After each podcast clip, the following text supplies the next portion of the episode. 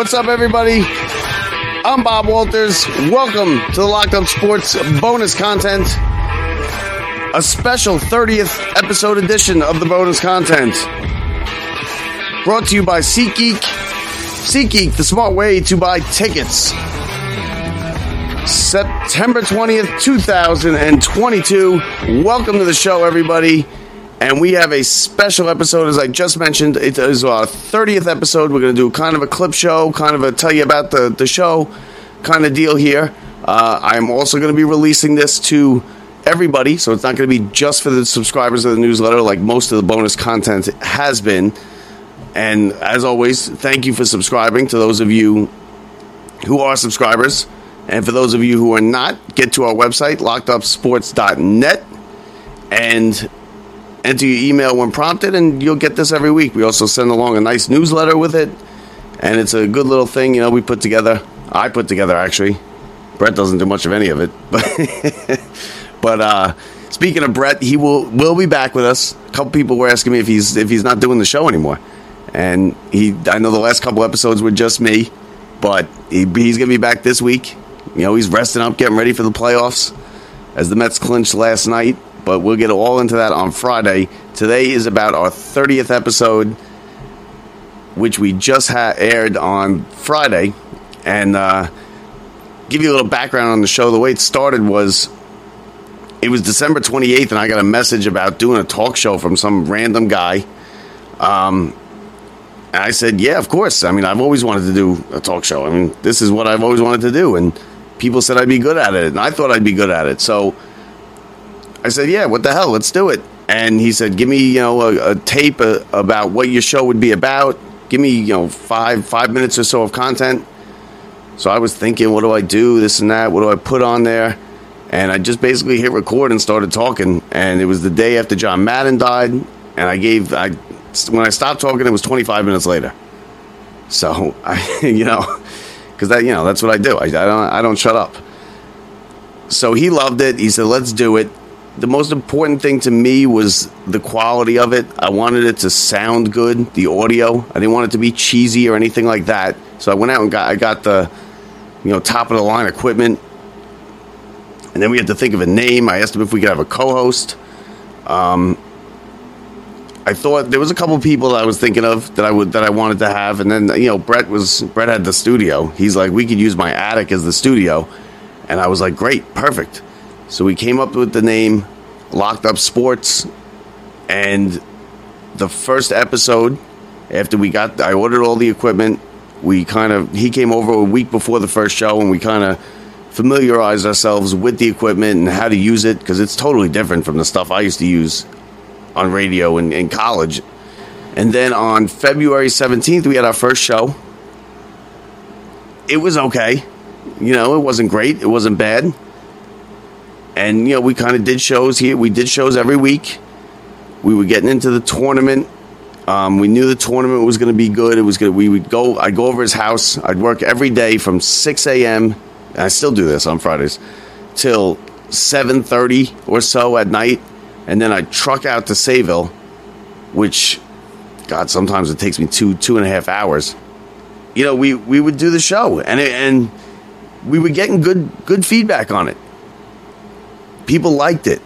You know, they, they said we were funny together, we were good together. So, and from there, I mean, things just went went kind of took off like from there. It was it was really good. And you know, I'm not doing this to try and make money. People ask you trying to make money off. No, I do it because I like to do it. It's fun. I go over to Brett's house. We talk some sports.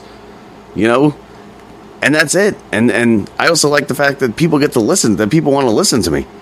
You know, put a microphone in front of my face. I'm not going to shut up and that's the way it went. So we, you know, it was good. We had a couple guests on early. The Rangers run really helped us out. Really helped us out. The Rangers run because that I was going to the games and we were talking about them and people were engaged in it. So that really helped us out. And then I went to a Mets game. Uh, I'd say it was probably May, and I sat right behind the Mets dugout, maybe ten rows off. And I turned around and I said, "Oh my God, I think I think that's Bob Heussler. I think that's Mr. Met." I asked the guy right behind me. He was Heussler was two rows behind me, and I said, um, I said, "Yo, is that Mr. Met?" He goes, "Who?" I said, "Bob Heussler." He goes, I, I don't know. He didn't. He had no idea what I was talking about. So I said to my wife, "I'm going to go ask him if he wants to be on the show." And she's like, "Absolutely, definitely." And let me tell you, Bob Heussler is the nicest guy in the world. He is the by far the nicest guy. I, in between innings, I got up, I went back two rows, and I said, "Hey, Mr. Met," and I shook his hand. I said, "Hey, listen, I got a podcast. I, w- I was going to ask you." He go, "I'll do it. I'd love to do it." That's what he said. I didn't even get the question out, and he said, "I'd love to do it." And that was our first, you know, guest that we knew that people would know the name. Bob Heussler. He, you know, he worked with Mike and the Mad Dog. He, it's going to be a great interview. And it turned out, it turned out to be my favorite interview that we've ever had. And we've had some pretty decent guys on. Bob Heussler is my favorite, and he's one of my favorite people in the world. I've only talked to him a couple times. He's one of my favorite people, and I can't wait to have him on again. He said he would come on again, and I know he will. He's going to come on again in the playoffs because he he just he he had a good time with it. So here are we're going to play now a couple of the clips from the Bob Heussler interview. All right, we'd like to welcome in our guest for today. You know him from WFAN. He started in 1993. This year, he will start his 35th year as the Fairfield Stags men's basketball play-by-play announcer. He is also behind the mic for the Tate George, one of the most famous calls in college basketball history. His name, uh, some people call him Mr. Met. We know him as Bob Heussler. Bob, thanks for coming on the show today. My pleasure, Bob. Glad to be with both you and Brett today. Thanks, Bob. Welcome, welcome to the show. Lost only three conference games. You 25 and eight. Where, where did they lose? Where did they lose in the MAAC it, tournament? To, to, get this, the St. Peter's. Ah, there you go. yeah. So, so St. Peter's jumped to, jumped there for got their start as an underdog against you guys. It's amazing.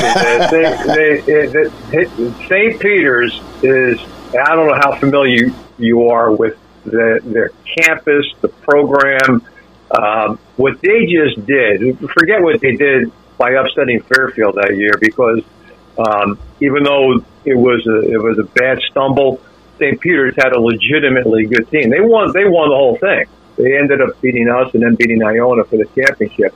But what they just did is, in my estimation, on the short list of the most extraordinary college basketball stories of all. I totally. Now let me let me ask you because you, you made mention that you did the UConn um, games for what was it three four years and then you, you know you're you're are you more famous around do you get recognized more as the Mike and the Mad Dog update guy or as the Tate George as your call for the Tate George shot? Well, well, uh, you know, it, I would say that there's nothing that can replace uh, the exposure you get or I got in this particular case with Mike and Chris. Um, I guys, I worked uh, at the fan for about a month. It was I'm not going to say it was a probationary period, but when I went on the air in 1993, they were giving me shifts on weekends uh, for the most part, just to kind of get my feet wet and see if they like me or not. And then I'll never forget it. I went on Mike. I went on a shift where I was on with Mike and Chris for the first time in the summer of 1993. And even though people and many had started in Connecticut had started to hear me on the fan and say, you know, the typical reaction. Hey, I heard you on yeah, the fan. Yeah, blah, blah, yeah. blah, yeah. When I was on with Mike and Chris, it was like all of a sudden now I was really on the fan. Well, it was the, it was the only show around too. Yeah, and that's what it is. It's just you know, it's like you're hitting right at the right time on the right show when you know everybody in New York's listening. Yeah, you know, Brett, uh, that's a good point. And uh, not only did I hit the right show, I hit that show as it was really peaking. Oh yeah, I remember. Uh, because yeah, you had the mid '90s, and uh, you know, Bob as a Rangers fan, I mean, '94. That's it. Uh, you you had the Rangers were you know doing what they were about to do in '94. The Knicks were relevant every spring. Yep. The, uh, the the Yankees were beginning, you know, '95. They had the Seattle series, and then '96. We know what happened, and then the Yankees dynasty comes into. Uh, is Yeah, wait, born. Bob, we don't need to talk about the Yankee Oh, dynasty. please, Don't worry yeah. about, don't worry about we've, that. we've all lived through that. but, but because Mike identified me early on as a Yankee hater. And Chris loved it. That's and it. so that kind of played into the dynamic. It was Chris and me with that, that silly crack committee. I don't know if you remember Yeah, that. yeah, yeah. Well, he's a Giants fan. Right. He hated the, he hated the Yankees as much as you did, as much as me and Uh, you, all of us do. Yeah, dog, dog. Uh, you know, Mike. He, he christened me and Chris the crack committee, and then you know, and then Chris would have the bell, and the crack committee would come to order, and he'd hit the bell. And there were actually listeners who thought that the crack committee was for real, and they were, they were, they wanted membership cards. Yeah, I listen. Some people go overboard. That's Some people go overboard with that. They have that Mike uh, Francesa Con thing going on with the Santa Con. Listen, it's I love the show. I listen every day, and I was I was I was devastated when they when they broke up and whatnot. Now was it was it awkward those you know, coming in every twenty minutes when they when they hated each other those those couple of years? Well, you know, there were there were days that uh, everything was great. You know, and I I would say, guys, more often than not, it was good. But the problem is when they had their battles, it wasn't like okay, you walked out the door and everything was forgotten. You came back to work the next day, and you know you pick it right Yeah. back up. Uh, it, tended to linger at times. It's like any office. So- it's like any office in America. Correct, correct. Yeah, exactly. And so it, awkward, no. You kind of just diffuse it at times. Uh, I, I, I will tell you, and I think both Mike and Chris would uh, attest to this. Certainly, Chris would.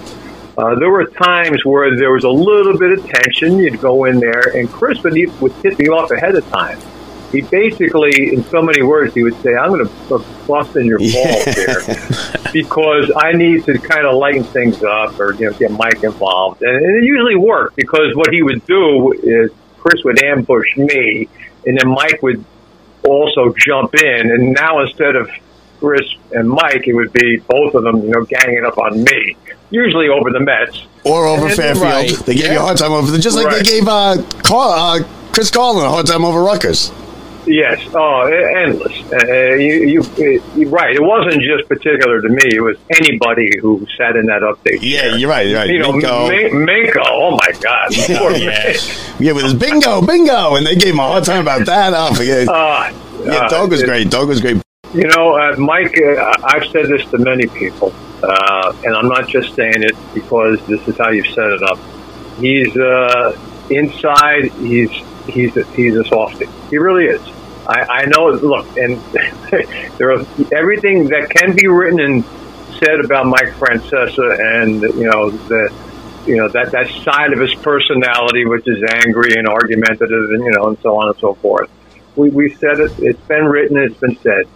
But I've seen the other side many, many, many times. He can be as gracious as anybody as you've ever met, and Bob, you just attested to it by the story with your wife. Yeah, and you know That's that's, it. how it goes. That's how I mean. A lot of like my wife gets mad at me about stuff I say on this podcast sometimes, and I'm like, oh, come on. Right. I'm like, I'm just entertaining. I'm just trying to entertain people. But That's, that's funny. part. That's part of what makes him great. Is that you know he's gonna say what's on his mind. It's gonna be you know how it is, and even if you know that's upsetting to certain people, but doesn't change that you know the guy you know is a good guy.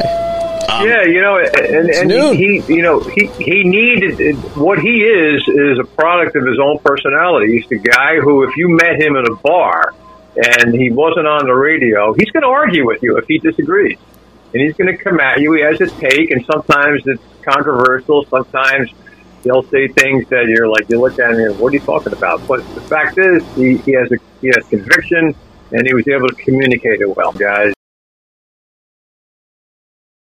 I'll tell you what, he could play, he could hoop, he could ball. now, um, Um, now, now, let me uh, tell us a little bit about um, Steve Garrett. Oh, you got. Oh, you didn't think I did my research, huh? Did I you? was just gonna say you you dug deep for that. Uh, well, Bob, it, it's a uh, it's uh, a long story, so I'll make it short. Okay. Um, there, I worked for um, ESPN back before they were affiliated with New York, meaning uh, I lived in Connecticut. Uh, in fact, guys, I lived 18 miles from at the time, not any longer, but uh, at the time I lived only 18 miles door to door from from ESPN in Bristol. And you know, I used to commute from my town in Hamden, Connecticut, up near Quinnipiac University. uh, to a story every day for the fan. So people would say, you know, why, you know, why do you go to New York and crazy commute every day? And the answer is because I love being at the fan. But I enjoyed doing, you know, radio work, and so I did part-time work at ESPN Radio Network, national. But they then bought uh, in the early 2000s a local New York affiliate. So now there's a conflict, and I'm being heard on 1050 ESPN Radio in New York, and I'm on the fan at the same time, and they're competitors now. So I asked if I could change. They asked if I could change my name, the fan. Nice. so Steve Garrett is my two sons' names are Steve and Gary. So uh, the obvious choice there would have been go Gary Stevens, but there are two. There's a Gary Stevens, the famous jockey. Uh, and Okay. There's a, there's a and there's a famous Gary Stevens disc jockey that there was. So I said, all right, so I went with Steve Garrett, and um, a lot of people. In fact, I worked with Dan Patrick. Uh, he had a radio show on ESPN at the time, and um, he he he thought for sure there's a Hawaii Five O character, uh, Steve Garrett. I thought for sure. I found the article, and I actually had to give. My cousin works at ESPN, and I actually get, I emailed it to him, and I was like. Is this real? Is this satire? Am I going to look like an idiot when I bring this up? Great. I will just confirm this, yes or no. And he goes, "Oh my god!" He goes, "I never even realized." He goes, "I didn't realize Yeah. it was him." He goes, "I walked." He's talking about building one and building two in the hallway in between. Yeah. And he said, "He said I used to pass him every day and say hello to him." Yeah, That's yeah. so great. Some some I'll people. tell you a quick. I'll tell you a quick story. Uh, I was I was there at the beginning of Mike and Mike. That's how long ago it was. But I was there like from day one. When I wasn't a I wasn't full time, but I would fill in on that show as the anchor. And there was a time uh, one morning when the producer, his name is Justin Craig. In fact, I think he's now um, he was the program director at ESPN Local in New York for a long time. Good guy. He, he calls me in. He said, "You're not going to believe this phone call I just got." What had happened was somebody was listening in New York and called control and said, "That guy, I'm telling you, that guy who says he's Steve Garrett, I'm telling you." His real name is Bob Heussler. I know his voice. I know his voice. Don't let him try and pull. I don't know what he's trying to pull here. That's not any Steve. Did- you didn't throw a little accent or uh, try and ma- mix it up. You just it was just you. You didn't even try and Like hide. uh, be an Australian guy or something You on could- ESPN. Yeah, You could add a whole bunch I- of different gigs. You could, you Yeah, could have just yeah, signed I'm up for everybody. I'm not a good voice guy, but that might not have been a bad idea. Does so that that was the Steve Garrett thing. I, I had found that on the internet, just looking up, just basically just looking up articles Bob Heussler. I mean, I knew basically what I wanted to talk to him about. We wanted to talk to him about the Mets. We wanted to go into the stuff with Mike and the Mad Dog because you know that that that's stuff that everybody wants to hear. You know, everybody knows Mike and the Mad Dog and, and everything like that. So we wanted to get into that stuff, and then he's a great storyteller he we he stayed on with us for about 50 minutes, almost the full hour, and then at the end he told the two great stories about the Mets and the 86 World Series. uh, you know, they were met. In fact, they were both in Shea Stadium uh, in utero.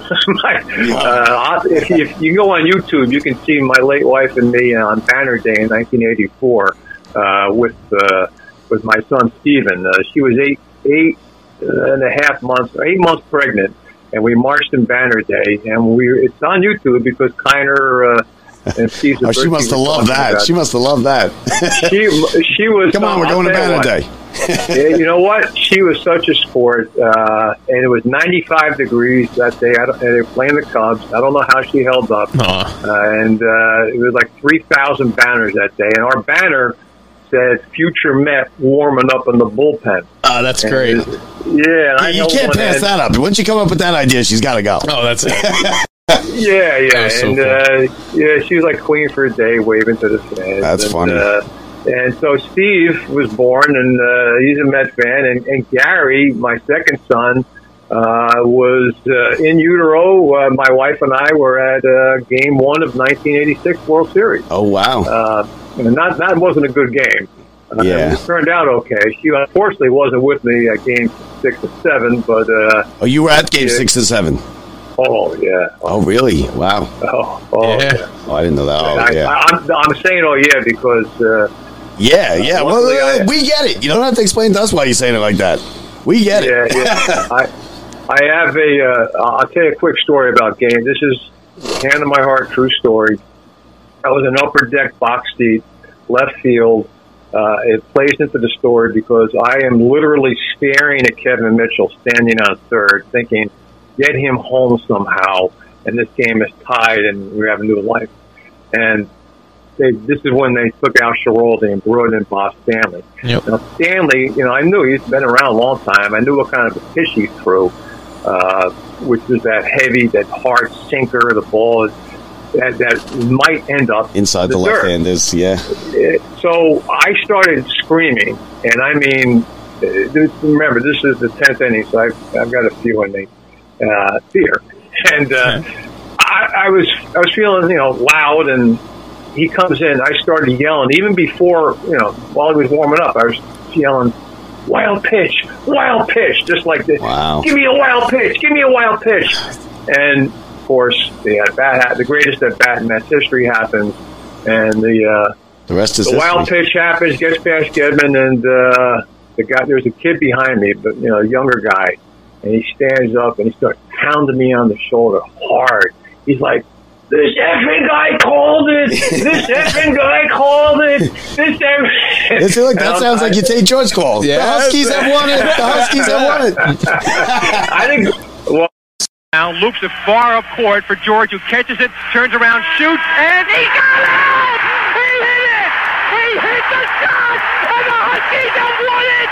The Huskies have won it! So that is the kind of the highlights of the Bob Heussler interview. And like I said, my favorite and that was my favorite interview.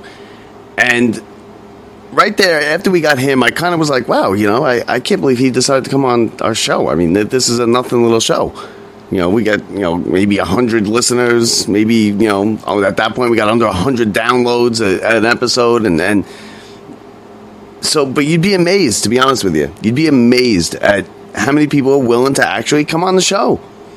Because, you know, they never heard it you know, and we, we get them to do, you know, a promo for the show after the show. We got the, the Don LaGreca opens our show every day. And I had seen that Joe Benigno, who was, let's be real, he was fired from WFAN. I don't know if it had to do with the, you know, the, uh, the, the thing with the interns that he, that he was making lewd comments to or whatever it was. But I had seen that he had started his own podcast. And I was I was like, oh, what the hell? Let's shoot him a message. So I shot him a message. You know, I went to the website. It was like contact the show. I clicked that. I wrote in an, an email, and his daughter got back to me. And his daughter's a sweetheart. She did. She she was great to work with. She got back to me and she said, "Yeah, it'd be great. We'd love to do it. I'll have Joe call you, and you guys can figure out when you want to do it. And you can set it up, and you can get to know each other and whatnot." And I was like, "Wow." So on my the following Friday, on my way out from work, on my trek out to Sayville, each each day for, to get there by eleven o'clock, my phone rings and it says uh, New Jersey, something New Jersey, and I was like, "Oh, this has got to be Benigno," and it was. It was Benigno, and we talked to and we talked for about 20, 25 minutes while I was driving out to Sayville on the phone, and we had a great conversation. I mean, a lot of it was politics, to be honest with you, because he's a he's a you know he's a nut Republican. He's one of them far right wing, you know, Trump won the election, you know, type of people like that. But he would say he would be honored to come. He'd be glad to come on the show. He'd be honored. He, he respects what we do for a living, working in the in the in the jail, and this and that. And I was like, oh my god, we got Benigno. Benigno's coming on next week. So we had the interview with Benigno, and this was another great interview. After the Heussler interview, the, the response we got was unbelievable. Everybody loved it. Every I didn't hear a negative thing about it. Now we do have some negative comments about the show, and I will read some to some of them to you later. Um, but we we got great comments about the Heussler show. So I went into the Benigno sh- thing a little bit a little bit more confident about, you know, the interview and everything like that. I wasn't really as nervous, but I knew Benigno was a bigger name than Bob Heussler. So, you know, we, we did the interview and and it, it ended up being great. It was classic Joe. He was yelling at us. He was screaming about the Jets. He was screaming about the Mets.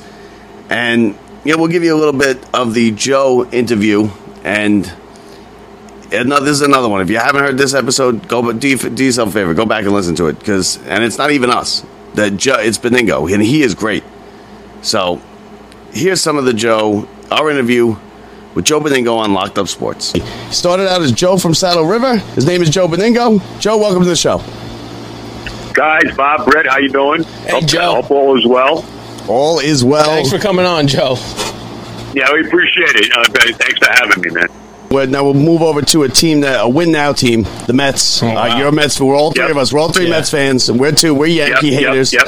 Um, what do you What do you think about this? What do you think about? Uh, we're getting Degrom actually pitches tonight. I I'm down on Degrom a little To me, bit. to me, Jacob Degrom's not even on the team until I see Jacob Degrom pitch. Uh, he's not. He doesn't exist in my mind. Okay, let me start with that. Um, you know, this guy hasn't pitched. I'm down on Degrom. The guy hasn't pitched for a year. Yep. Uh, the guy's ready to opt out of his contract. I, I got a lot of a lot of issues with Degrom. Being down on Degrom, um, you know, I said I was down on Degrom too. It's because he hadn't pitched. And you know, looking back now in retrospect, that that's crazy. It's crazy that both me and that I was down on him. I'm, cra- I, I think I'm crazy for that, and Joe was wrong too. We were both wrong on that. Um, but we also got into it a little bit about you know the old Mets, the '86 Mets. He talked about the '88 team that and how they lost to the Dodgers and how that was devastating. And then he gave us a little bit about uh, Strawberry. and to lose that shit, that was as there's no worse loss in history of the franchise, as far as I'm concerned. And I've seen it from day one. I've been a Met fan since day one, 1962. I was nine years old. Nothing worse than that. Did you think? Did you think that was it? After that, did you know that that was going to be the end of the run? Did you think, or did you think? Well, I mean, you know, they still had a couple good years. You know, they, they were contend, they were a contender in '89, and Cubs wound up winning the division that year. '90, they won uh, 91 games in 1990, and wound up losing the last week of the season to the Pirates, and then of course everything went to went to hell. Strawberry left, and you know all of that. Yeah, straw- Yeah, I was a Strawberry guy. Uh, he went to the Dodgers, the Yeah. team that we hated. One He number went to the Dodgers. Yep. Uh, He had one good year with the Dodgers, and that was it. And uh, you know, I know Darryl a little bit. He's always was good to me when I was, you know, uh, when I was on the air. And uh, he's told me many times that uh, biggest mistake he made was leaving the Mets. Wow. So it was interesting for me to find out that you know the worst decision that Strawberry ever made, that he thought the worst decision that Strawberry ever made was leaving the Mets and going to the to the Dodgers. And I remember I was devastated as a kid when that happened. I was I was a huge Strawberry guy, huge Strawberry fan. So then we asked him, uh, Joe, do you think Keith Hernandez is a Hall of Famer? You know, do I think he belongs in the Hall of Fame? Well, let's put it this way. Unfortunately for Keith, all right, there's a couple things that work against Keith. Number one, he, he he's a first baseman that didn't hit home runs. He was not a home run hitter. Now, the other thing that works against him is the fact that he got involved in that drug trial, the cocaine situation, which is really why he got traded to the Mets in the first place, because he was doing coke. You know, he wound up being part of that whole trial. Yep. You know, so those two things kind of work against him as far as the Hall of Fame. With that said, the guy is the great. The guy is the without a doubt, certainly that I ever saw, the greatest defensive first baseman of all time. Yeah, I mean, for sure. You know, there should be something for that. You know what I mean? I mean, he played first base like Ozzie Smith played shortstop. You know, like the great Brooks Robinson played third base. You know, that's how Keith played first base. So um, he was a great clutch hitter. I don't think he quite hit 300. I think his lifetime average was like 297. Yeah, it's But I think it think though. it's Look, he 98. won. Right, he won two championships. You know, he won championship with the Cardinals. He won championship with the Mets. Um, look, I think he is, but he's never going to get in. You know what? And I agree. I agree with Joe there about. I I don't think Keith's going to get into the Hall of Fame. I think he's just. I think he's borderline. And I, I, just don't. I don't think he got. If he hasn't gotten in yet, and Mattingly hasn't gotten in, I, I don't see it happening. So I do agree with him there. And then we got, you know, then we got a little bit of the classic Joe Benigno, which is what we were looking for. We wanted to get him, you know, feisty, fired up, start yelling at us about whatever. And uh, he did that when we got into the Yankees and whether or not Judge or Ohtani should win the American League MVP. There's a lot of pressure on. As far as I'm concerned, the Yankees have tremendous pressure on them. It is. I mean, they never lose. They're gonna. They, they, I mean, they're running away with the division. You know, who knows if they have to uh, win more games than any team in baseball history? I mean, they still have a chance to do that. Uh, they have to win a World Series, man. Not just get there. They haven't, they haven't won a World Series since 2009. This team, the Aaron Judge era, if you want to call that what we're in right now, I don't know what else I would call it. You know, I can't say Aaron Boone because you had Girardi there too in the first the, yeah. the year they lost to Houston the first time. It's now, Judge's team uh, now. They got to win. Yeah. They got to win, bro. They got to win the World Series. I mean, that's it. I mean, there's, the case closed for the Yankees. Well, and that's how it is with their fans. They got to win the World Series. Now, speaking of Judge, um, to me, Ohtani's the, the MVP in that in that league. I know Judge is having a huge. Nah, I don't want, you know, I don't want to hear it. Yeah, here's why I disagree with that. Okay, because the Angels stink. The Angels have a worse record than the freaking Baltimore Orioles. Did you see I'm the sick numbers? and tired of hearing about Mike. Not, yeah, I don't want to hear it. I'm sick and tired of hearing about Mike Trout and Ohtani oh yeah, he's great. I, I understand. He pitches, he hits, you can't touch him as a pitcher. I get the whole thing. I get it. How about winning? Why does that team ever freaking win? All right? The Angels are huge. Just, that, they've been to me, if you're going to be the, if, if you're the most valuable, he, he, he may be the best all around player in the game but he's not the most valuable player. Yeah, but Joe, the, the, you know, you know, you know as well as anybody that that, that award goes to the best player, uh, to the yeah, to the best player, not the most valuable. But it's the best but, but, but, but you understand what I'm saying? That's why right I disagree with that. Yeah. that's why I disagree. His team stinks. What eight games under 500? Yep. How about winning something? Mike Trout too. We hear about Mike Trout. Everybody goes delirious over Mike Trout. Oh, uh, you know Win something, Mike. He's wasting his career Has he ever there. been to the playoffs? A decade. Has he been to the playoffs? A decade. One time? Yeah, he's been, to the playoffs, once. One time? one time he's been to the playoffs. Wasting I his career. give me a freaking break. So that was the Joe Benigno in, interview, or at least the highlights of the Joe Benigno interview. And, and again, that, that's another one. You know, do yourself a favor, go back, listen to it. It's a it's a it's a good spot. He's great. He's classic, even though he's a lunatic Trump Republican. Um, he's classic. And and weeks actually weeks after that interview, he was rehired by WFAN, and he's on now. He's on I believe like Saturday mornings. He comes on Mondays to do a Jet spot. He's on uh, Saturday mornings with Evan. He, you know, so he's he's kind of working his way back into the fan. He still does his podcast, and and his daughter is great. His daughter Erin is is I mean she she made it a seamless process to with everything and she took care of the they they did some promotion for us we did some promotion for them.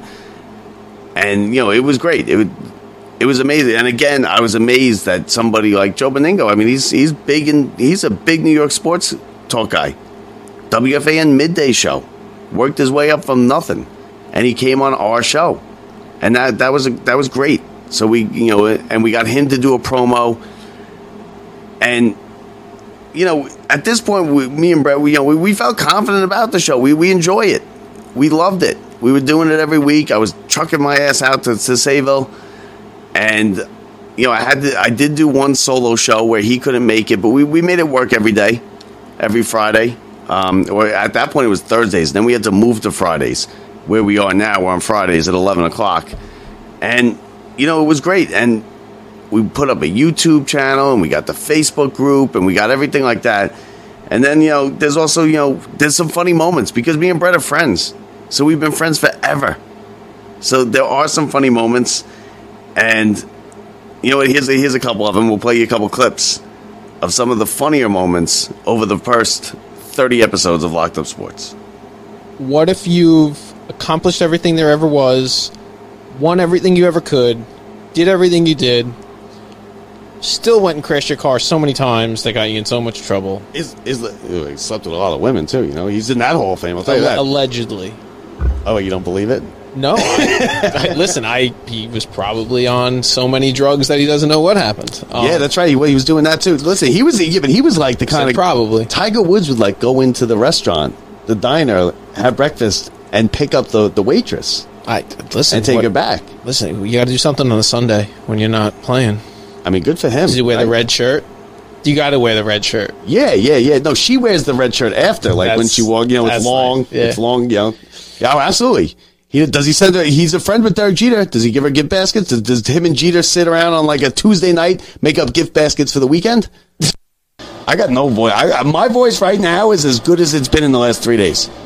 yelling at the yelling at work. Listen, don't do us any favors here. It's uh, we'll take we'll, we'll take a little uh, a couple minutes off from Bob anytime. 50 percent of me is better than hundred percent of a lot of people. That's, uh, Just ask my wife. uh, yeah. don't worry, she's gonna.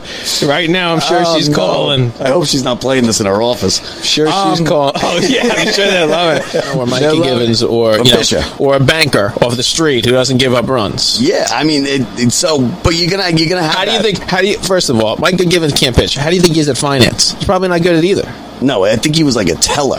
See, I don't think he was like in fi- like no, he's in no, he's in something. That's like saying No. you're a sanitation No, no. engineer, but you're a janitor. Like But he was not in finance; he was a bank teller. You're you're he's no, he was he was in finance.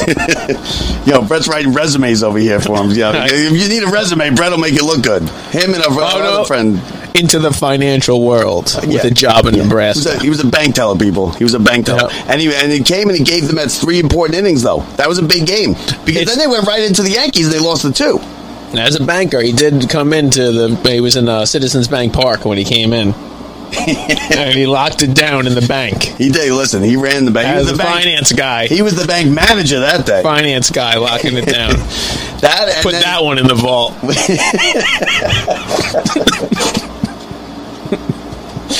Oh, Brett will be here all week, folks. Yeah. He'll be here all week. I had an extra ticket. It was me and my wife going to the game. We had an extra ticket. I had one extra ticket. Wasn't selling on StubHub. I was going to try and give it to one of the bums outside, up, Oh, uh, trying they to get love that. money. And you'd be I was like, "You want to go to the kiss, game?" kiss cam with your wife. I was like, "You want to go to the game?" He's like, "What do you mean?" I go, "I have a ticket. You want to come with me?" And he goes, "I can't. I have all my stuff." It's humor. Yeah, tell the shirt someone just sent you. And by the way, they offered him one because he hates the Yankees so This much. guy, and I'm not going to put his name out there because maybe he's going to reconsider ever owning this shirt or wearing. Bob this shirt. This Bob has the Walter. Names out this- there. So th- those moments, those moments are my favorite part of the show because they're so genuine. Every time I'm laughing there, if you go to our YouTube channel, you can see in the video I am I'm genuinely laughing. Like it is, we that's just me and Brett, you know, to, bu- you know, bullshitting with each other. It's great. That's just the two of us going back and forth like we would on the couch, and that's the best. That's when the show is at its best, I think. And I think that's when people like it the most. Now, the story about the last little clip that you heard there with uh, Evan Roberts and, and Carton, the story behind that, you probably heard it. I mean, if you listen to the show, you've heard it. If you, you know, if you're a friend of mine, you heard it because it's funny. My, I always say that uh, when it comes to the Yankees, I root for plane crashes. Some people think it's terrible. Some people think it's funny. Either way, it's it, you know it's not meant you know as a I want the Yankees to die type of situation. But I, I talked her into making a shirt. She was making locked up sports shirts. We were giving them out to people and stuff like that. And I talked her into making a shirt, reluctantly, by the way, that said, "When it comes to the Yankees, I root for plane crashes." And on my way out to Brett's on a Friday night to do the show, they would. Uh, I was listening to Boomer and Roberts. Uh, Boomer and Roberts. Listen to me. Uh, Carton and Roberts, and they were talking. They were ragging on Roberts about the Mets and, and everything. So I, I wrote him an inbox and I took a picture of the shirt and I said, "Hey, why don't you have? Why don't you wear this tomorrow? I'll send it to you." And then they went to commercial break and they came back from commercial and they did a whole segment on the Twitter message that I sent to him and the shirt and whether he would wear it. And it was hilarious. So what we did was we played it. We played it that night and it was it was great. I loved it. And then a week later, I actually met up with uh, Carton and Roberts and you know, they, they were both great. They were both great. We had a great I had a great time. We joked about it. Uh, I talked to Carton about being in jail and, and everything like that because we have that in common. So you know, I, we've both seen things that most people haven't seen and experienced them together. So we talked about that for a while, and it was great. And that, that's another that's one of my another one of my favorite parts, uh, favorite episodes or, or clips of the show is that and you know you can have, you can listen to the whole thing on our you on our YouTube channel. So head on over there, and then uh, like I said, the the best parts of our show are the genuine parts. And here's another one right here, another one that's really funny that I like. I'm sure. That, I know I need to I need to decompress during the, the intermissions. I'll go get something to eat, go get something. I, like I'll relax. Yeah. I'm not because I'm all stressed during the game. It's it's a disaster. I'm a No, that's disaster what the watcher. intermission's for, so the I got fans this. can get I up see and this relax. big pimple I got on my nose. That's probably from game from, from the That's beginning of game seven. That's game seven. But game seven was over basically Uh, ten minutes in. I was gonna say I thought like your wife gave you a puck to the face. No, no. Well, I mean, yo, I Possibly. Yeah, I mean, we're into, Possibly. You know, we're into some weird stuff, but Call it forechecking. oh, she's gonna kill me. gets good. I'm sure after game seven it gets crazy. She gets on there. me every week for not I'm mentioning sure. something. Oh my god! is what you bring up. What's better? throwing you under the bus What's. What's better? Like the the I'm so angry we lost, or the after- or the or the I'm so happy we won. Uh, no, I think probably the. I, I don't. One of them. Yeah, I mean, you've only won like three things as a Yeah, yeah. Rangers, I mean, Mets. like, you yeah. know, And, like, yeah, you yeah. got a couple Super Bowls. Super yeah. Bowls, yeah, probably the, the winning is better because afterwards, if You got to stay lost- sober enough too, to be- though. yeah, well, I'm not getting like wasted during these games. I'm not Right. really drinking. I, to be honest with you, I usually have work at six in the morning, so I'm trying to stay That's awake. exciting. Yeah. and like I'm coming in late to work, and they're yelling at me about that. And like, what am I going to put on my lights? Oh, a Ranger, a Ranger game went double overtime last night. You know, like, but yeah, the, the afterwards with the wife, the the relations is better after the win. Win, win in Yeah. relations. Doesn't especially happen. that overtime winner. That's in- that's like yeah, you got the endorphins. Oh, the, oh yeah, the overtime. I'm, yeah, yeah. it's the best she's ever had. okay, okay. So why do these day shows Uh, I- get so off the rails, Brett? You know what? This is your fault. What drive- So that and my wife killed me. She killed me. She always she's always yelling at me about something when I come home, and I don't mean that in a bad way. You know, she she thinks I don't paint her in a good in a good light. I love my wife to death, but she she is always like, "Oh, people must think I'm a terrible person." I'm like, "No, we're just entertaining. We're just trying to be funny." I mean, and and something like that. That's that just kind of that was organic. It just kind of came out, and and and you know it happened. We started talking about it because we're funny. You know, it, it's funny. But so we then we had we also had uh Old Timers Day. We did a special episode for Old Timers Day, and like I said, that last one was with the Rangers. And the Rangers really helped us out. They really gave us a lot of stuff to talk about. They made a great run. I was really, we were really into it, and and I had a great time. I, I went to Game Seven. I went to uh, a couple game, another game in the Pittsburgh series in that first round, and it it, it was great. The, the Rangers run last year was a lot of fun. It was one of the better Ranger teams, uh, the more fun Ranger teams that I've experienced over my life. I mean, you know, of course, you know, there's there's plenty, you know, '94 team and everything, but but last year was one of the more fun Ranger seasons, and I can't wait for them to get going again this year. But um, we've done now. The summer's been great because the Mets and the Yankees. Both of them are great. Both of them are playing well. First place teams head into October. You got Judge with the the home run chase and everything like that. Um, I've, like I said, I've done a couple of shows myself. Brett's missed a couple, just you know, summer vacations and, and, and whatnot. But we try to put out a show every single week, so we never miss a show. I never missed a show. We went up to Saratoga and we did a show from up there. That was a disaster. More, uh, mostly because we were drinking before it and everything. And but that was a disaster show. But you know, it was fun to do. Again, it's not the end of the world. I'm not trying to make anybody advertising money here or something like that. So we just have a good time with it. But we had a special show for the Mets Old Timers Day, which we were looking forward to because it's all of the, you know it's it's the the kid the guys we used to watch. So we got um, I I emailed the guy that runs that originally asked me to do the show. He runs the 365 Sportscast Network. I was like, "Can you get me somebody from the Mets that's going to play?"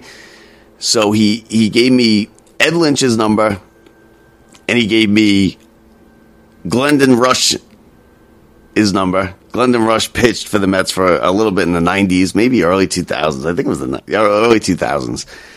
And Ed Lynch responded. He's like, "Yeah, I'd love to do it." And I didn't know too much about Ed Lynch, but it was a good interview. Uh, it was a really good spot, and something that that I you know we we edited out because this one wasn't live. At the end of the interview, I actually called him Ed Kranepool, and it was ter- it was terrible, and I don't think he was happy about it. But we I erased that. I don't have the tape of that, but I said, all right, you know, and his name is Ed Kranepool. Thanks for coming on. And I was like, and Brett looked at me, and I'm like, oh no, it's not Ed Kranepool. Shit. I was like Ed Lynch, and that's what we put in the thing. So there, there's a little little tidbit for you. But uh, we got a couple clips from the Ed Lynch interview, and it was a good interview. He gave us a lot of good information. It was funny. And here's some of the highlights from our interview with Ed Lynch.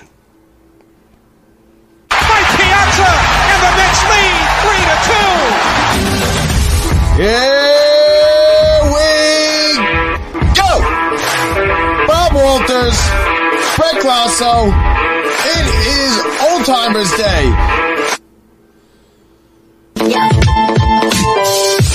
All right, we're joined by a special guest here today. He's actually playing in the Old Timers game today.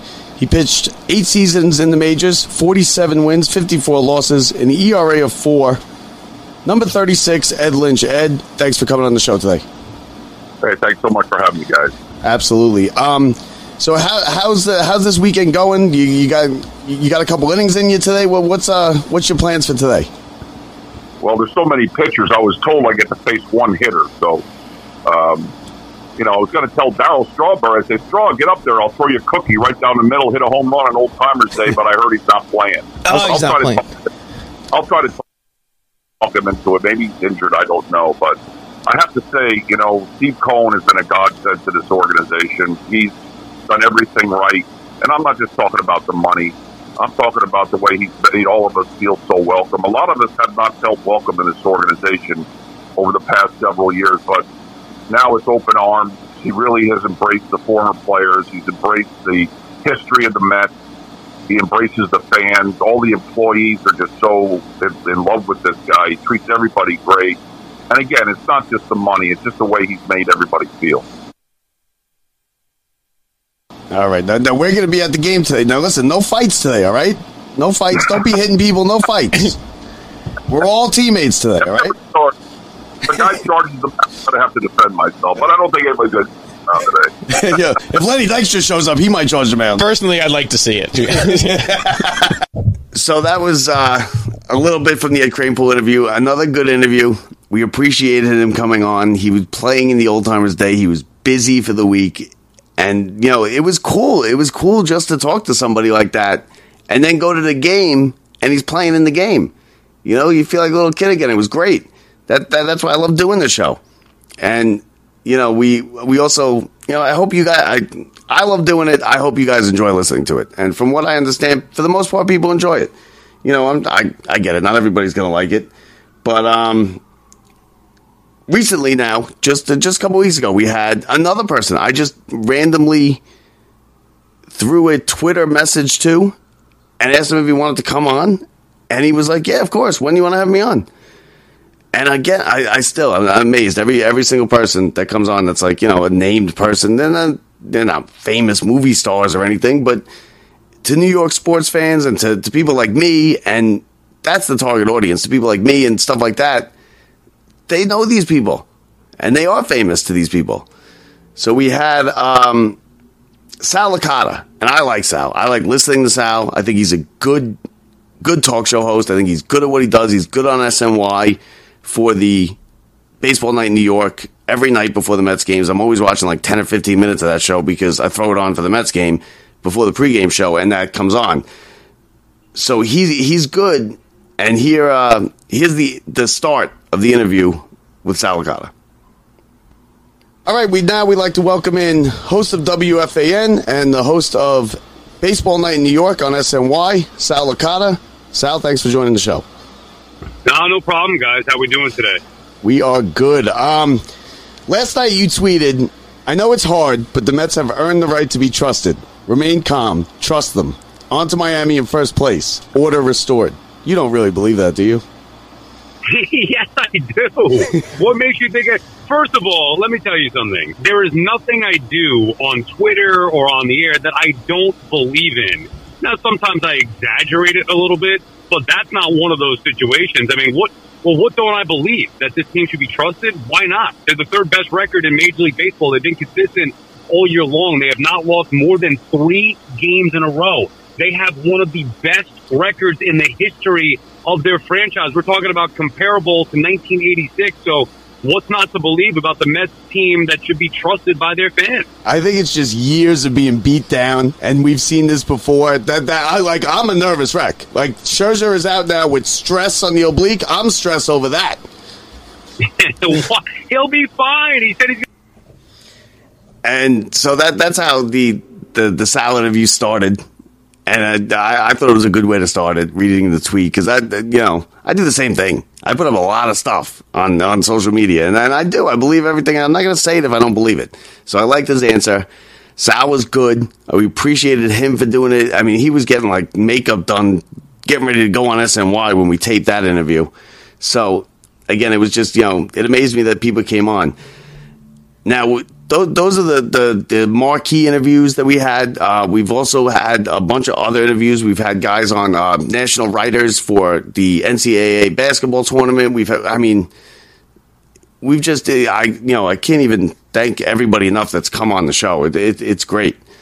But we decided a couple weeks into the show, I'd say like the second, maybe the third week into the show, we decided, Brett and I, that we wanted to dedicate the studio to our good friend, my best friend growing up, Brian Gunzel, who had passed away.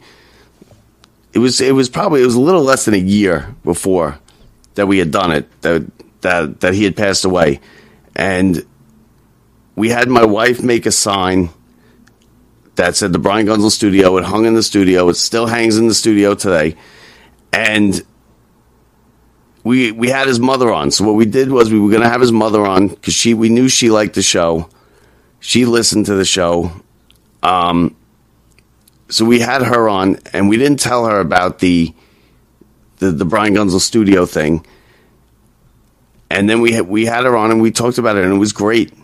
And then I just actually got an email from her or a text message just last week saying that she sent the um she sent the newsletter that that she gets every week because she's of course a subscriber to George Gunzel. George is Brian's father. Now I know George forever. You know, me and George got to go way back. My family used to go on vacations with his family. So we like we were like that. So you know, besides the fact that he called me out at the plate uh, that ended the game, whatever. I could get over that. We could we could talk that out another time. So George is now a member of the a subscriber, and this is actually the first newsletter he's getting. So uh, you know, I want to say what's up to Big George. But we we we kind of ambushed Gunzel's mom a little bit. We had we had a, a couple of our friends send uh, tape stuff about you know their memories of Brian, who was a diehard Red Sox fan. I mean, a diehard Red Sox fan, diehard Giants fan, big Celtics fan, and you know, we just wanted to do something because it, it was really, you know, it's a shame that he's gone and he, and he has a daughter and we love Gunzel. We love Gunzel's mom. We love Gunzel's dad. So we, we wanted to do something for Gunzel to, so he could be part of the show because he would be one of our biggest fans and he'd be killing us every week. If I made a mistake, he would be killing us. Right now, if I make a mistake, it's Frank Russo who's all over my ass on it. He's, he's sending me lists every week about the, the stuff I got wrong while during the show. But we got Gunzel's mom on, and here is the the full dedication of the Brian Gunzel studio with Brian Gunzel's mom, Karen Gunzel.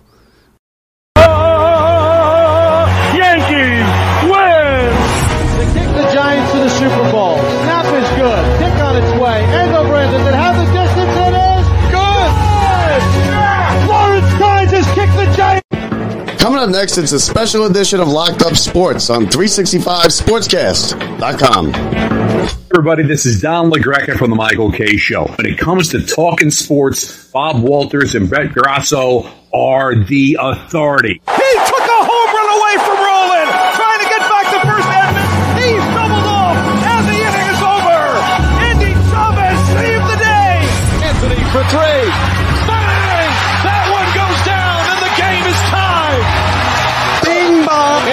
for three. Puts it in! Knicks by one with 8.2 remaining. Ball game over. Yankees win. The Yankees win! They kick the Giants to the Super Bowl. Snap is good. Kick on its way. End over end. Does it have the distance it is? Good! Yeah. Lawrence Tynes just kicked the Giants to the Super Bowl. The Giants have won the Super Bowl.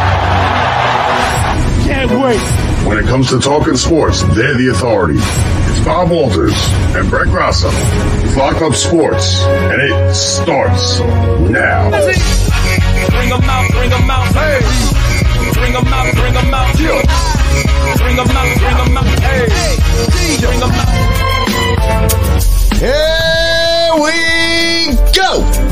Bob Walters, Brett Grasso, Locked Up Sports, live from the Brian Gunzel Studios here in Sayville, New York. It's Locked Up Sports. We got a big show, a special show for you today. We're gonna get to the Mets, the Yankees. Mets opening day. Yankees playing right now. They're up two nothing, going in for more. Um, we're gonna talk Nets.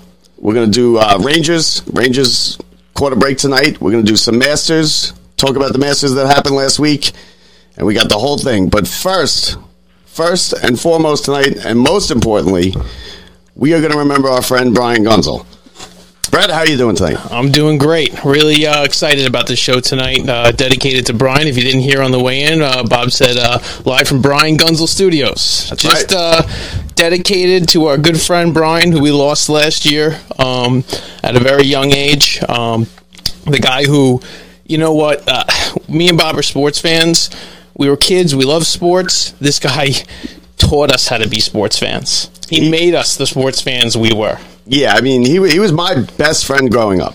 My best friend. We did everything together. We we used to watch. Uh, I used to go over to his house at one o'clock Giant games. This is when the Giants were bad. The Giants. This was the Kent Graham, Dave Brown Giants, and we would watch Giants Among Men before the game. Before every game, we'd watch Giants Among Men. We'd put this Giants helmet on the TV.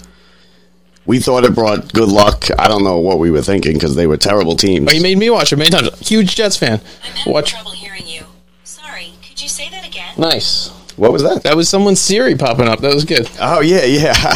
um, so now let- let- actually that threw us off. So now we got a special guest. That threw us off, but we got a special guest, and it's Karen Gunzel. It's Brian Gunzel's mom. She made me make one promise that I would call her Karen. So Karen Gunzel, you're good. Karen, welcome to the show. Thanks. It's a pleasure to be here. Thanks for Hey, having us. Karen, good having you here. This is great. So we told you you were coming on talk about the Red Sox and Brian, and we are. We're going to talk about the Red because Brian was the Red Sox. He was the Red Sox. He was the Giant. Would you say he was a bigger Giants fan or a Red Sox fan? Oh, um, it's hard to tell. It depended what season it was. You know. Yeah, good, good. He was. I, I'd say it was pretty equal. I have to say. Yeah, You know, but I'd um, say so.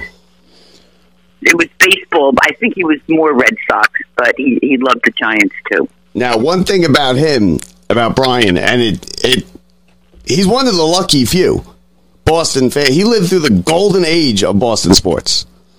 There's not many people who got to. go- I mean, yeah, Celtics, Red Sox. Red Sox won how many? Multiple. Yeah, after I mean, Bruins. after going forever. Bruins won Stanley Cups, and he saw the Giants. He saw the Giants in '90 win, and he saw the Giants, of course, Eli Manning two Super Bowls win.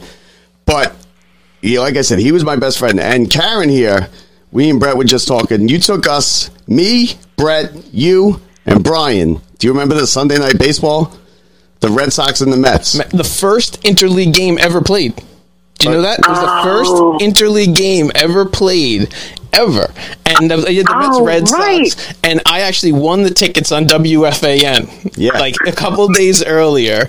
And of course, like you always would, you uh, you're the one who stepped up to be like, sure, I'll take these crazy guys to uh, to a Mets game, which you would always do. You took us on all those. yeah, because what it was, it was Sunday night baseball, and it was fa- it was like that. Those games last forever. And I remember if you, I don't know, if you, cause you, you you sound like you forgot about it until just now, right? I did.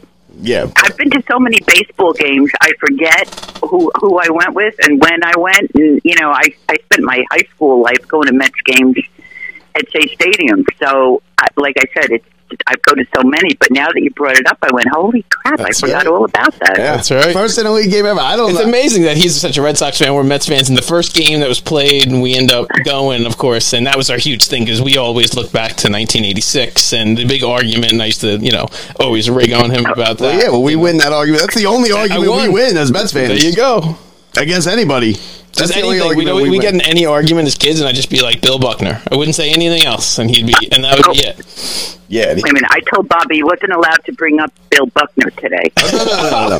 I didn't know this. She, Thank she had, she had one ground rule. The ground rule was she wasn't going to. I had to call her Karen, and she wouldn't call me honey. Other than that, it was free. Yeah, listen, we went over this. This is great. We went over this, and then so we have um, well, okay, uh, you want to play some of this? Oh stuff? yeah, so so uh, we, for you, so- for you, so for this you is here. kind of a surprise. We kind of surprised you. We said we were bringing it on for something else, but we really want to dedicate this uh, studio to Brian. We had a whole bunch of friends this week um, put together some segments. Um, We got you know, a, we got a we got some, a, my some wife stuff about Brian. My So- wife made this beautiful sign. Yep. That it's going to be up on Facebook. I think eleven twenty is when the post goes. So check it out. Go go to our Facebook group page. Aw. You and, and everybody else out there, you'll see it. She made this whole beautiful sign. She she did a fantastic job. But first, we're going to listen Oh, to how a, sweet. yeah, we're going to listen to a couple uh, a couple things our friends had to say about Brian. Just hang on one second. Yeah, yeah. We say yup, Karen. We say yup here. Okay. think about our friend Brian Gunzel. I, of course, think about baseball and how he loved the Boston Red Sox. I also think about our time with the best and worst thing to happen with travel baseball, and that was the Sayville Orioles. And he was our ace left-handed pitcher. I also remember Bob when you tried to bat right-handed against Brentwood. It was actually the same game I got thrown out of for reasons we won't discuss. But thanks for doing this. I'll hang up and listen. So that was, of course, Bobby Felice. Yep. Uh, a member, a member of the Sayville Orioles, which was a, we were a miserable team. He, I, Brian, Brian was also on the Mariners. Were you on the Mariners, Brett? With me? I was on the Mariners too. with uh, Mr. Jeremita, Mr. Joe Jeremita. Jeremita. Yeah, He won the game. He shaved his head. Shaved his head. Yeah, yeah, Yeah. We were listen. We were on some miserable teams, but the one and like it even sounds like corny talking about it now, but it's still it's the one championship I've ever won in my life was with the Sayville Dodgers Oh, okay. against um with Harold Leslie as the coach. Yeah. Best You remember- little league- you remember best Leslie? Best little league coach in the country. Best little league coach in the country. We beat. Uh, we beat. When I was Go ahead. Go ahead. Go ahead. no, no, I was going to say when I was in Sayville he was always at the bar with his parents. was he? Was he?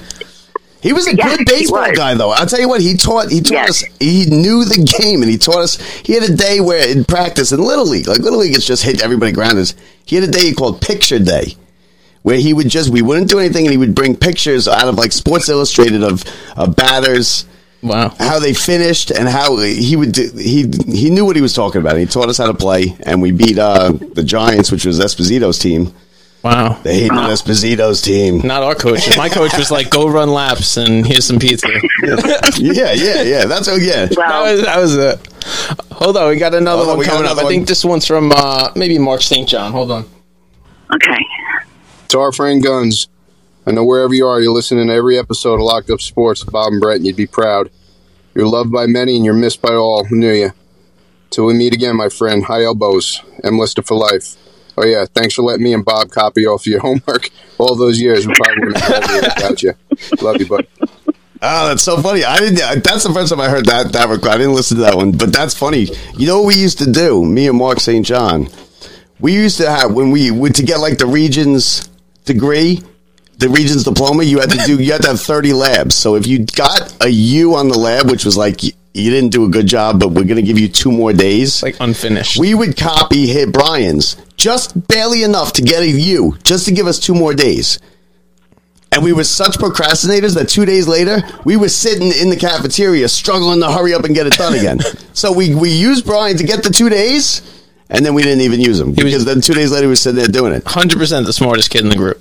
Yeah, yeah. Um, wait, wait, wait. Let me just tell you a quick story. Go. When he was in high school, okay, he sent, brought home his report card, like you know you had to do in those days, and it wasn't online. So you know, I look at it and I said, "Oh, you did good," you know, and everything. And I see he got an eighty-five on his algebra Regents. I think it was algebra. Anyway, I think it was yeah. So fine. In August, the school calls. Uh, Mrs. Gunzel, does Brian want to retake the algebra Regents? I said, why would he want to do that? He said, well, he got a 65. Oh, he he changed switched the six into an eight. And you bought it? You bought it? Hook, line, and sinker? You can thank me for that. I didn't, I didn't, well, I made him go take the Regents again. Yeah, well, I taught him that in art in art class. we, we, we changed their sixes to an eight real quick. You don't get greedy though. You don't change it to a nine. Now I'm pissed because he never told me that. I used to just grab him out of the mail and hide him in the dirt or something That in the backyard. good. Smart move. My parents never saw it. They'd be like, "How come we got all three of your brothers and sisters report cards, but yours didn't come, and they're coming from the same place?" I was like, "I don't, I don't know. I don't, I don't know that- where it is." That's too good. Let me uh, let me play our last one. It's from our buddy uh, Mike Ruder. Ruder. Yep. One of my favorite memories of Brian has to be a picture where he's wearing a Yankees jersey and I'm wearing a Red Sox t shirt. This was a result of a bet we had from 2003 and 2004 AL, ALCS between the Yankees and Red Sox, something that no other person probably would have been able to get us to do. The last text I have from Brian says, The Yankees' failure is better than my success. Spoken like a true Red Sox fan. He's so southern. it. Ruder's so southern, Yeah. isn't he? Yeah, what happened to him? Yeah, but, you know, we asked the same thing. Don't, but don't even bother. He catches the accent when he comes back up for a few days. He's so southern. But yeah, so, so that uh, go- um, so Ruder would um, he's down south now, but he would always come up. He came up for everything, and Brian, like I used Yeah. to say, Brian, we used to play backyard baseball. We used to play a game in his front yard where I we would kick, punt the ball to each other, and we'd run, try and run back, and basketball. And then I actually, of course, with Brian and Big George, his father, went to Fenway Park for the first time, and and it was a big thing with with, with Brian because we went there and we got, um, I think I got like a sausage or something outside the stadium. But during batting practice, the ball came. We were down in the front row, and Brian, of course, had to go sit in the red seat. That was one of his things that he had to do. And the ball came on the warning track, and I jumped on the field and I got the grounder and I jumped back into the stands. And the guy came over immediately, took the ball from me. And I was how old? How old were we? Were we like fifteen? Were we even in high school for that? I don't think Karen? you were that old. No, we were young. No, you were younger. You were telling you me that were story. probably Yeah. no, no, because we moved away when when he was like nine years old. So you had to be like nine or eight or nine years old. Oh, no, oh yeah, I guess you're right. That No, because you yeah. would tell me that story like when we were kids. Like we were Yeah. 12 and 13, and you guys were telling me that. That's my big claim. I jumped on the field at Fenway Park, jumped back, I fielded the grounder like perfect field, like Carol Leslie taught me. And I've never Carol- seen you field the one clean. No, hopped back over. The guy came over, took the ball, and then gave it back to me. I still have the ball. I still have it. The Fenway Park ball. Um, and so I remember that. I think the Red Sox lost the game, but that's when they were losing. Still, you know, they, that was before the golden age of Boston sports. Um, we actually also have a. Well, let me just bring it up here. We got one from your daughter. A one, Elise, Elise Gunzel. We'll see if we can play. Oh, I guess that's not her name. What's her name? What's her name now? It's not Elise Gunzel. Alicia, oh Rua, her last name. Oh, Ru- how do you pronounce it? Rua. R U O F F. Yes, Rua. yes. Okay. Yeah. Oh, Ruoff, Ruoff. Okay. See, I didn't know it. I kept, mm-hmm. I kept, I kept, she's a Lisa Gunzel to me. So here we go. Hold on. Let's play this. Hold on. I have many memories of Brian and sports throughout our lives, but a couple stick out in my mind. One of them, which I'm sure my mom may mention, is that my dad would often take my brother to Red Sox games. And as she mentioned in her Facebook post, he didn't like to smile in photos. So all the photos of him when he was younger at Fenway uh, is him with like a really pissed off look on his face, even when he was like eight years old. And so, as an inside family joke, we called it the Fenway face. And it continued on until he was older. He we would call it the Fenway face. And secondly, Brian was always able to talk to whomever I dated about sports. It didn't matter what team Mets, Yankees, Red Sox, what sport, hockey, football, basketball.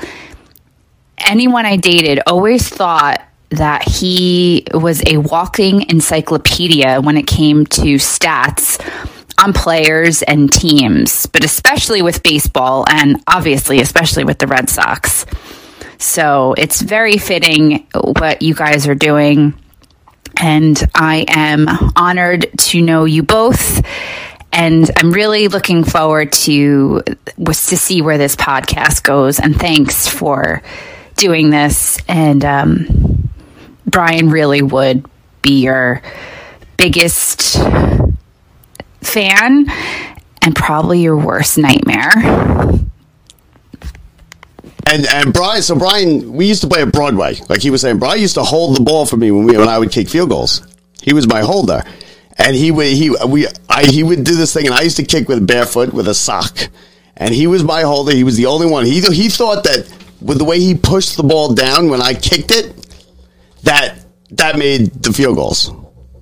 I let him think that when it was really just me. But Brian used to hold the ball down. and He would push down as I would kick it, and he was convinced that that's that was the secret sauce. And I'm like, I'm like, yeah, of course it is. And he was my holder because he was the only one. Everybody else would be letting their fingers go, think I'm going to kick it. And remember the did you did he throw the pass, the hail mary pass? He did. It was it was the heave. The heave. So that was it, and that's what pretty much happened. It was all the parents sitting around with their lights on, and it was the last second, last play, but he throws this forty yard heave in the back of the end zone, which I catch, and you know the rest was history for a pickup game. I was just right. Well, I'm glad to know that uh, Brian was a secret to your success, Bobby, and that's that's why you were able to kick field That's goals. That's right. That's right. You know, I mean, I never did anything you to know- field goals, but yeah, yeah, yeah. No. So we're in in three minutes. I want you you and everybody else to go to our Facebook group page, and I want you to check out the the dedication we have to Brian with the signs of uh, that's going to be hanging now here forever in the Locked Up Studios when we get a when we sign this television deal. Brian Gunzel Studios. Brian, what did I say? Locked Up Studios. Oh yeah, yeah. Brian Gunzel Studios. I, I'll get it. I'll get it. I'll get it. Um, so we got that. We did this. And we got Elisa's Ruoff's statement, which we're going to play her thing in a, in a minute. Hers is really good. So you, do you know where to listen to us live, Karen? I'm sorry. What? Do you know where where to listen to us when we're live? Yes. Okay, perfect. So you see, she's a listener, Brett. I know she is. She's a subscriber. See, we got one.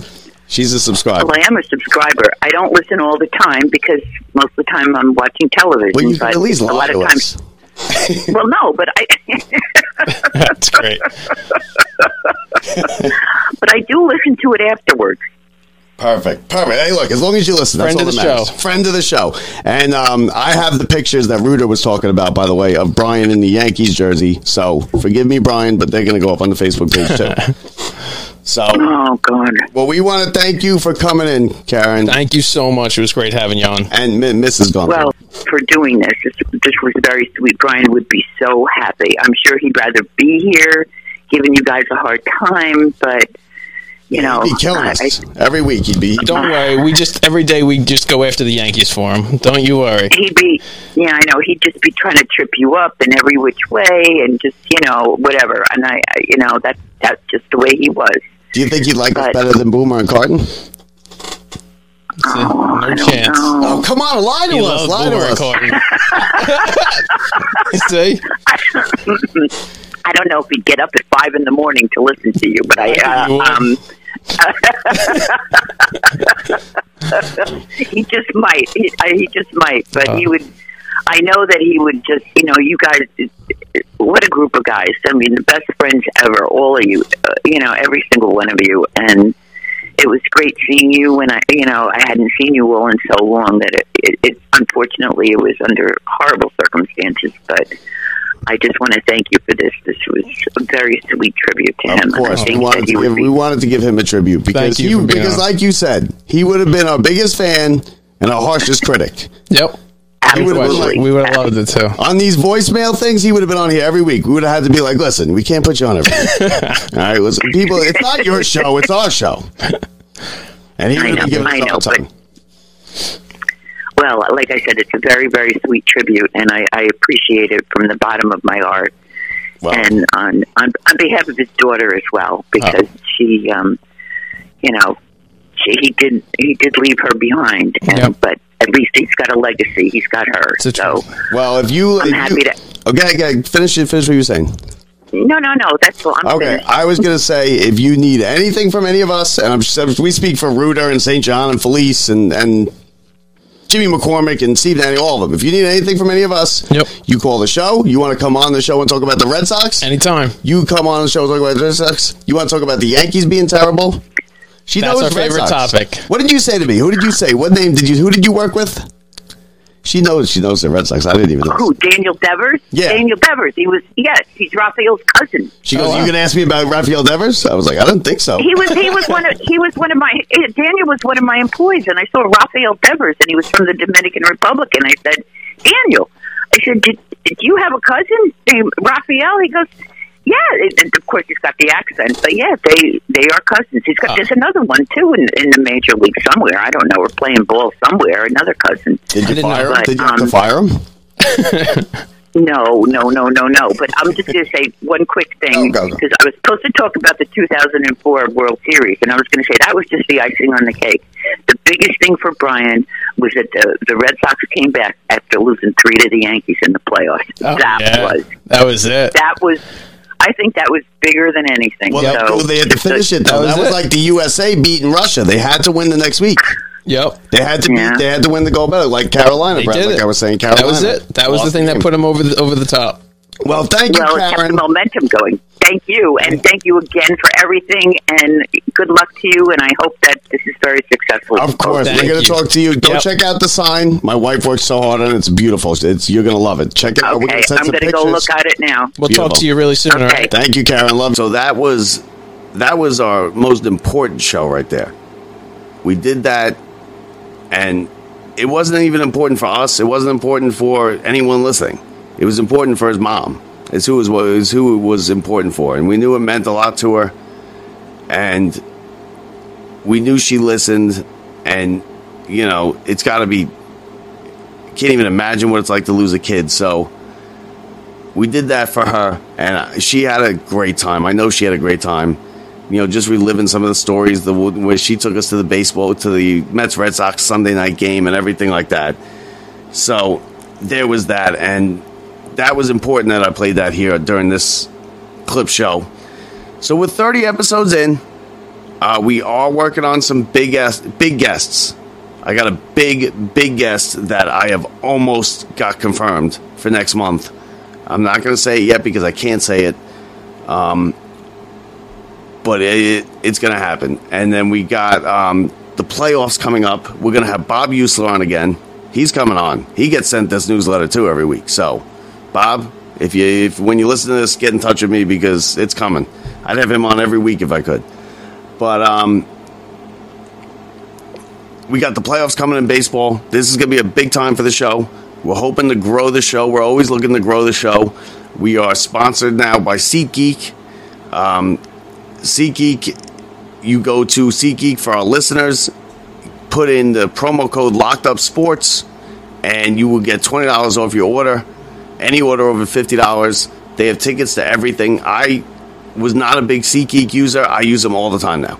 I'm always buying on the secondary market. Secondary market's the way to go with tickets, and SeatGeek is better than StubHub because they get they have less fees, they have more tickets. They they grab the tickets from a bunch of other sites of people selling tickets, so you get a more variety. And listen, go to SeatGeek, buy some tickets. You got the playoffs coming up. You got the football teams, which are the Giants. I, I can't believe that's two and zero. The Jets got a big win, so you get you get yourself some football tickets. You get yourself some playoff baseball playoff tickets as the postseason's right around the corner. Uh, get yourself some tickets for this weekend. You got Judge. He has a chance to set the record. Get some seats out in out in the outfield. Maybe you catch the ball. Maybe you catch number sixty-two, and you sell it for a half million dollars. And you say you, know, and you, you really don't need the twenty dollars savings then, but but you're gonna need it before. So make sure you put in the lock, the uh, promo code Locked Up Sports, and you'll receive your twenty dollars off. SeatGeek is the way to go when you're getting tickets. You can buy tickets to, you know, buy your wife tickets to the Broadway, buy concert tickets, whatever you want. They got it all. SeatGeek, the smart way to buy tickets. So that pretty much does it for us here. Um, we want to thank everybody, everybody that's listened, everybody that listens, continues to listen, everybody that tells somebody about the show, everybody who talks about the show. You know, wh- whatever you do, just spread the word. If you like us, spread the word. If you don't like us, I, that's your that's your prerogative too. And, and you can go on our website, lockedupsports.net, and we have the reviews, or you can see the reviews on Apple Podcasts. Um, So that pretty much does it for this bonus content that is also going to be released to everybody. So everybody's going to have a shot. If you're not a, a subscriber, please head on over to the website, lockedupsports.net. Something's going to pop up. Say, you want to subscribe to our, our newsletter, bonus content? Just put your email. It's free. We're not asking for you. We're not asking you for money or anything. You know, it's free. We just want to get as many people listening to the show as possible. Like I said, we got some big guests coming up. We got the baseball playoffs. It's going to be a big time for the show. We want to thank everybody for listening to the show. Anytime you've ever listened, we thank you. 30 episodes in, hopefully 10 more years to go because I love doing it. Brett loves doing it, and we love that you guys, and we hope you guys love it as much as we love doing it. So we'll talk to you Friday night from the Brian Gunzel Studios. I'm Bob Walters. See ya.